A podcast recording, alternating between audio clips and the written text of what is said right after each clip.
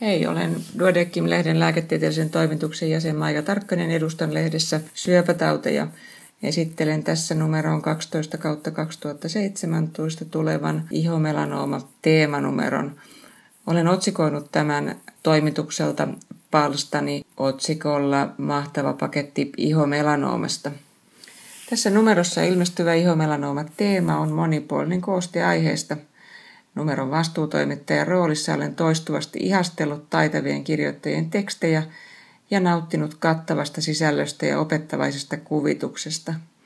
Teema kuljettaa lukijaa loogisella polulla, jolla vastaan tulevat muun muassa riskitekijät, epidemiologia, diagnostiikka, histo- ja molekyylipatologia, kuvantaminen, kirurginen hoito, liitännäishoito, harvinaiset räätälöidyt hoidot, levinneen syövän lääkehoito ja parantuneen potilaan seuranta. Omalla erikoisalallani syöpätaudella ihomelanooma on toiminut keihään kärkenä ja avannut kokonaan uuden luvun syövän lääkehoidossa. Syövän immuunihoidot löivät itsensä läpi nimenomaan ihomelanooman hoidossa, jolloin saimme ensimmäiset näytöt uusien immunoonkologisten lääkkeiden tehosta, opimme hoitamaan aivan uuden tyyppisiä haittavaikutuksia ja puolustimme hoitojen hintavuutta lääkkeiden teholla. Uusien lääkehoitojen hintojen vastapainoksi ihomelanoomaan sairastumisen riskiä voidaan onneksi vähentää valistuksella eli kannustamalla väestöä viisaaseen käyttäytymiseen auringossa.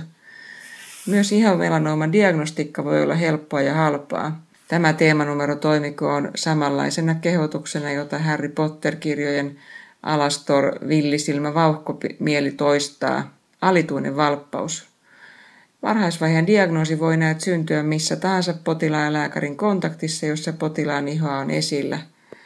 Siksi potilaan hoitopuolelle ohjaava kollega voi olla esimerkiksi radiologi, yleislääkäri tai kardiologi. Toivotan lukijoille nautinnollisia lukuhetkiä sekä malttia auringonvalolle altistumisessa.